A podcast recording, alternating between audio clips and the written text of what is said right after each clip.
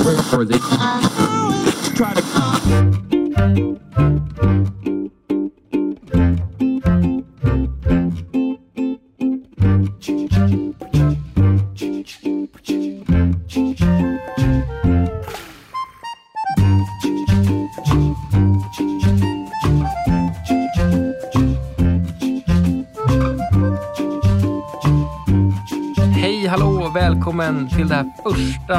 avsnittet av den här podden med mig Daniel Olofsson och Erik Bäckman. Hej, tjena! Hur är läget? Ja, men det är bra. Hur står det till med dig? Ja, men det är fint. Det är fint. Jag tänkte att jag börjar presentera den här podden som i dagsläget inte har någon sponsor och det kommer säkert dröja minst till nästa gång innan vi har det. En fråga vi behöver reda ut här är nu då, varför sitter vi här? Varför gör vi en podd? Och till vem är den här podden för? Jo, den är faktiskt till dig, du som lyssnar. Precis, du som lyssnar och eh, förmodligen eller förhoppningsvis arbetar eller intresserar sig för marknadsföring i någon form eller mediaplanering. Vilka är vi som gör den här podden då? Jo, jag, Daniel Olofsson, arbetar som analytiker på Nent Radio och med mig har jag min kollega Erik Bäckman som också är analytiker av något slag. Kul att du är här! Ja, det känns ju fantastiskt. Varför gör vi en podd då? Jo, det är ju för att skapa en tydligare bild kring radio och speciellt då kommersiell radio som vi jobbar med. Precis, vi kommer ju inte berätta så mycket om hur man får den här fantastiska radiorösten som du och jag har, Daniel. Nej, för den är nedsövd, höll jag på att säga, men ärvd, nedärvd eller vad man nu... Precis, i rakt stigande led. Precis, så den har man eller så har man den inte. Eh, det vi kommer fokusera på är det här köpandet eller säljandet eh, av radio eh, snarare än, än någon slags redaktionell analys, även om vi kommer snudda vid det också. Då tar vi in någon gäst som kan det här med redaktionellt mer. Precis, och då kommer det bli ett väldigt starkt namn. Först var tanken att vi skulle upplysa dig som lyssnar hur hög och bred räckvidd radion har, hur man mäter radio och vad man ska tänka på när man ska köpa radioreklam. Men det stryker vi. Ja, det skulle inte vara speciellt kul. Det, vi, vi kan väl nöja oss med att säga att radio är sjukt stort och sjukt bra. Precis, för det är ganska tråkigt och eh, att gå in på sådana här detaljer, hur man köper det och exakt om det är 3 miljoner eller 3,2 miljoner som lyssnar eller vad det nu kan vara. Det vi, eh, vi kommer prata mer om var vi, alltså Nent, befinner sig idag, var vi befinner oss imorgon och vad vi tror och tänker kring framtiden av radio eller audio. Nu åker vi! Nu åker vi!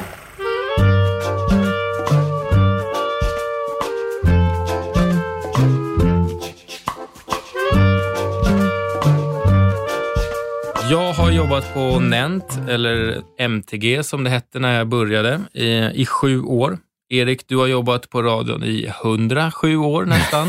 Nej, vänta nu. Det betyder ju att jag skulle varit fem år när jag började på radion. Nej, men i, vad är det, 20 år i Ja. olika former som eh, säljare, säljchef, head of research och typ nu har du någon titel som jag inte ens vet vad det är eller vad det betyder. Inte jag heller dessvärre, men eh, Men det, det kanske är så att du har blivit den här, du kanske inte behöver någon titel utan du är Bäckman på radion. ja. Ja. Då är det rimligt att jag ställer min första fråga till dig som har jobbat eh, sedan medeltiden på radion. Hur du upplever att utvecklingen av att sälja och köpa radio har varit under, ja men säg dina 20 år då? Nej, men det har varit eh, väldigt häftigt att följa, måste jag säga. Eh, egentligen en helt sjuk utveckling. För när kommersiell radio startade i Sverige 93, när man auktionerade ut liksom de första kommersiella radiotillstånden, då tänkte folk att Nej, men nu jäklar ska vi tälja guld här. Man hade tittat på Eh, hur radiomarknaden såg ut i USA till exempel, eller för den delen hur kommersiell eh, tv gick i Sverige. Eh, liksom fantastiskt bra. Och eh, man tänkte att äh, men nu blir det champagnefontäner hela dagarna långa. Liksom. Jäklar lätta pengar här. Eh, men tyvärr så blev det inte så mycket champagnefontäner, utan man skulle kanske kunna likna det med att det blev en ganska sunkig korvkiosk som var på väg att gå omkull varje dag. Ja, precis. Ja, det, det är ju sällan charmigt att man skulle ha eh, säga, ett, ett mediehus, medieköp, medieintresse som har liknats med en, en korvkiosk. Så nej. Nej, precis. Och, och det är klart, man ska väl inte prata skit om, om den tiden heller, eh, förutom att då hade inte jag själv börjat inom radiobranschen. Det vill jag ju understryka. Utan jag kom in sen lagom precis när IT-bubblan hade spruckit. Och då hade ändå radion hunnit mogna en hel del, får vi säga. Eh, men vet du, Daniel, hur det var när jag började sälja radiospottar? Uh, nej, berätta. Eh, då satt vi tre killar i en städskrubb och ja. sålde, och sålde. Per, per, telefon. Ja, härligt. Ja, eller ja, det var, det var, alltså, det var en ombyggd städskrubb och där fick vi ta hand om, eh, om alla kunder som av någon anledning inte de fina säljarna eh, jobbade med. Hur stor var den här städskrubben? Det låter som att det är en gång en meter. Eh, ja, det, det, det, var kanske lite större. Jag tror det var en ombyggnation. Om jag minns rätt hade vi ett fönster också faktiskt. Så att eh, det, det var en fin, det var en fin städskrubb. Det var säkert tre meter lång. Var den här, eh, vad ska jag säga, inte anställningsintervju, men platsannonsen, vi sitter i ljusa fräscha lokaler. det var den inte, ska jag vara helt ärlig. Så, var så ringde jag dem och sa att hej, det, man kan sälja radio tydligen. Ja, i, fr från en städskrubb. ja, eh, det fick funka så. Det låter ju helt sjukt, alltså med tanke på hur, hur det är idag. Precis, det, det går inte att jämföra. Men, men grejen är, jag tror de av er som har sett Nile City när den gick förut, eller på YouTube-klipp och så här, vi kanske inte vet egentligen hur mycket dokumentärt. Eh, det, det, är ju som en, snarare som en dokumentär över eh, kommersiella radions barndom än eh, en dramaserie, skulle jag vilja säga. Faktum är att jag har hört väldigt många av de grejerna som är med i Nile City har hänt på riktigt. Ja, det är så. Ja. Baserad på uh, verkliga händelser. Ja, exakt. Och kanske lite grann tillskruvad. Jag vet inte var, var eh, Greger kommer in i bilden, men uh, det var tydligen en, en radiostation som låg i samma byggnad som en brandstation i alla fall. All right. ja. Okej, okay, och sen då? Vad hände sen? Sen hade jag börjat i radiobranschen och då gick det naturligtvis bättre. Eh, och man ska kanske inte jag ta på mig äran för helt och hållet, men, men eh, jag tror det var väl i början på 2000-talet 2003, 2004, 2005, någonstans där, där kommersiell radio faktiskt för första gången blev större än eh, Sveriges Radio-kanaler. Jag tror man gick om först P1 och sen P3 eh, och sådär. Eh, så att redan där så hade ju radion verkligen tagit sig upp på en viss nivå.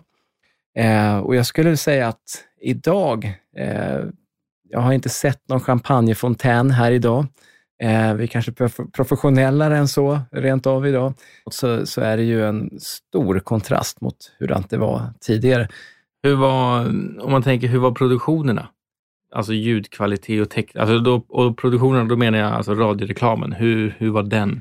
Den, den lät ju ungefär som att den var inspelad eh, över grillen i den här sunkiga korvkiosken. Nej, man ska inte dra allt över. Det, det fanns naturligtvis, eh, till exempel McDonalds var ju ute tidigt eh, och även Kronfågels kyckling på fredag. Liksom, och, ja, det fanns en hel del bra naturligtvis, men, men det var mycket mer skit, om man ska tala klarspråk då.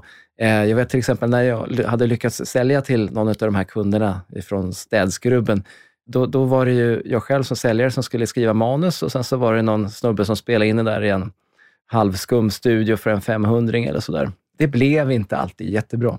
Det blev inte bra.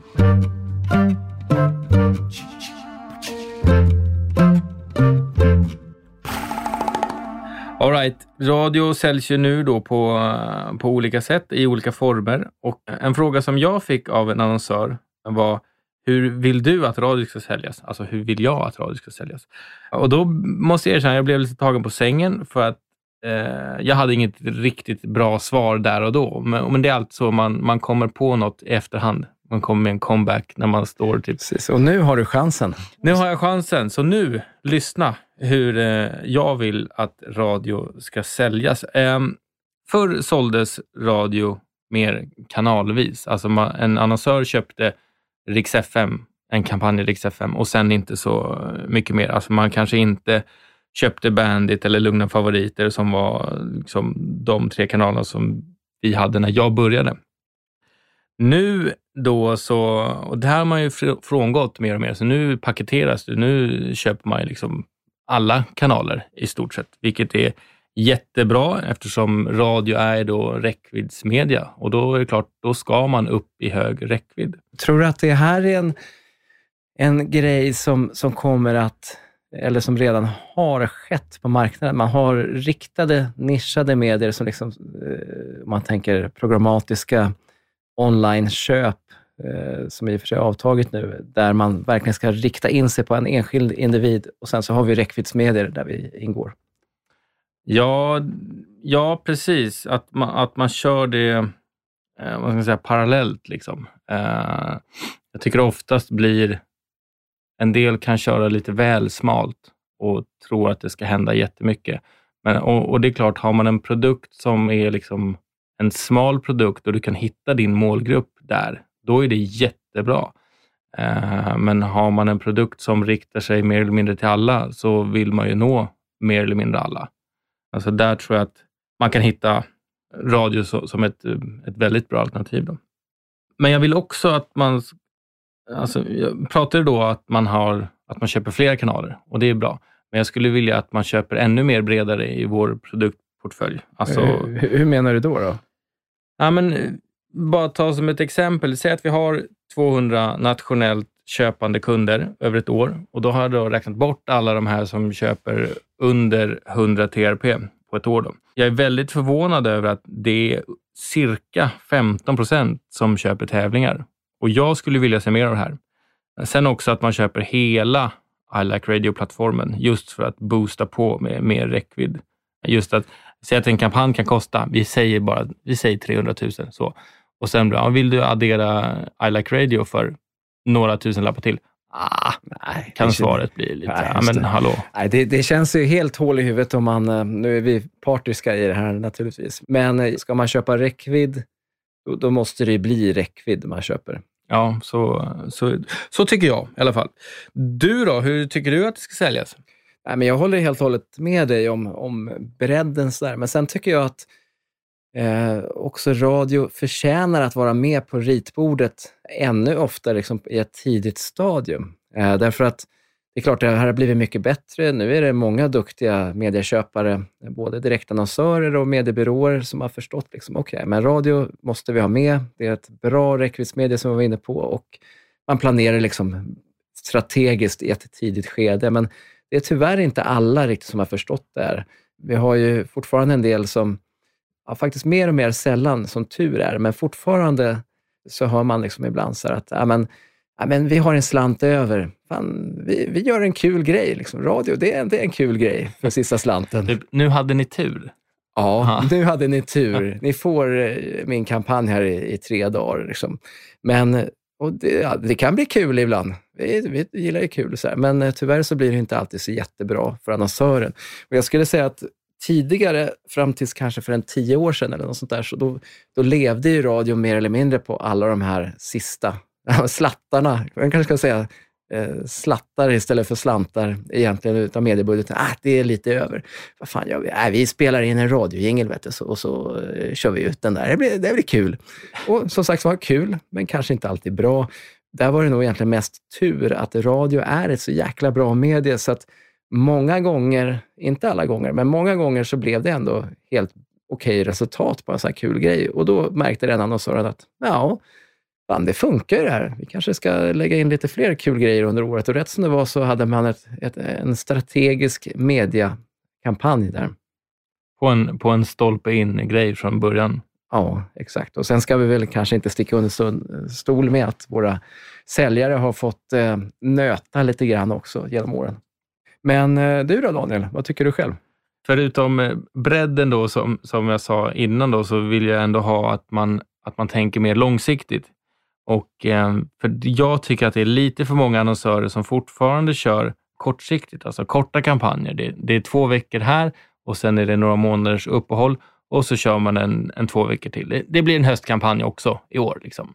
Och så får, får det vara bra. Liksom. Eller så så sponsrar man vädret en månad eller någonting sånt. Vi var på studiebesök i England och, och besökte ett radiohus där för några år sedan. Och de sålde då sponsupplägg på två till tre år. Och så sitter vi här och diskuterar om man ska köra två veckor eller en månad i vissa fall. Ja, men precis. Just sponsoruppläggen då. Och jag känner ändå så här, men två till tre år, jag tycker det är rimligt. Och det, är, ja, men det var häftigt att just se att, att för dem fanns det liksom inget, ja, men det är väl klart vi kör två till tre år. Alltså det är så avtalen ser ut. På samma sätt som att ja, men vi kör sponsring en månad. Vi skulle aldrig sälja sponsring en dag. Men för dem har de liksom gått ännu, tagit steget ännu längre. Och det, det tycker jag. Vi har ju haft en annonsör eh, som sponsrat SOT, Agria, i typ sju år, åtta år. Jag vet inte vilken eh, omgång de är inne på. Men det har ju liksom sålts varje år, så att det har ju varit ett år i taget hela tiden. Och det har blivit en liten halleluja-upplevelse eh, varje gång. Ja, det, det, blir ju så när det blir helårsupplägg. Eh, så blir det way och så... Men de har ju också gått enormt bra för. Absolut. Så att det, det har ju funkat för dem, eh, bevisligen. Och jag köper ju en Agria-försäkring för varje år som, som de har sponsrat, eller lite mer. Så jag har ja. i, alla fall, i alla fall nio stycken Agria-försäkringar. Vad har du för försäkring på dina kaniner? Ja, det är Agria. Ja, Självklart. Det går, det går inte att köra något annat. Det är ju top of mind. Ja, så, så blir det i den här radiobubblan som, som du ändå är i. Nej, men jag tänkte också på, när man då pratar långsiktighet, eh, så tycker vi då ett år att det är, är otroligt långt. Eh, men om vi bara tar ett steg tillbaka, är ett år så otroligt långt i eh, företags eller varumärkes eh, marknadsföringskarriär? Nej, Nej alltså, jag... alltså, man brukar ju se i varumärkestrackingar och sånt där. Det, det, är ju, det, det rör sig, det kan det göra, men, men det rör sig sällan väldigt snabbt. Nej, men precis, och det är det, jag, det är det jag menar. Det är därför det blir brett och länge. Skulle jag vilja säga. Men så här, jag fattar ju att det, det kostar ju pengar också. Precis, men om man ska ta, för att sammanfatta det här lite grann, så ska man köra brett, länge, man ska planera strategiskt och tidigt. Ja, men det låter som en, som en bra eh, sammanfattning av det här eh, första avsnittet. Så vi hörs nästa avsnitt. Det gör vi. Hej!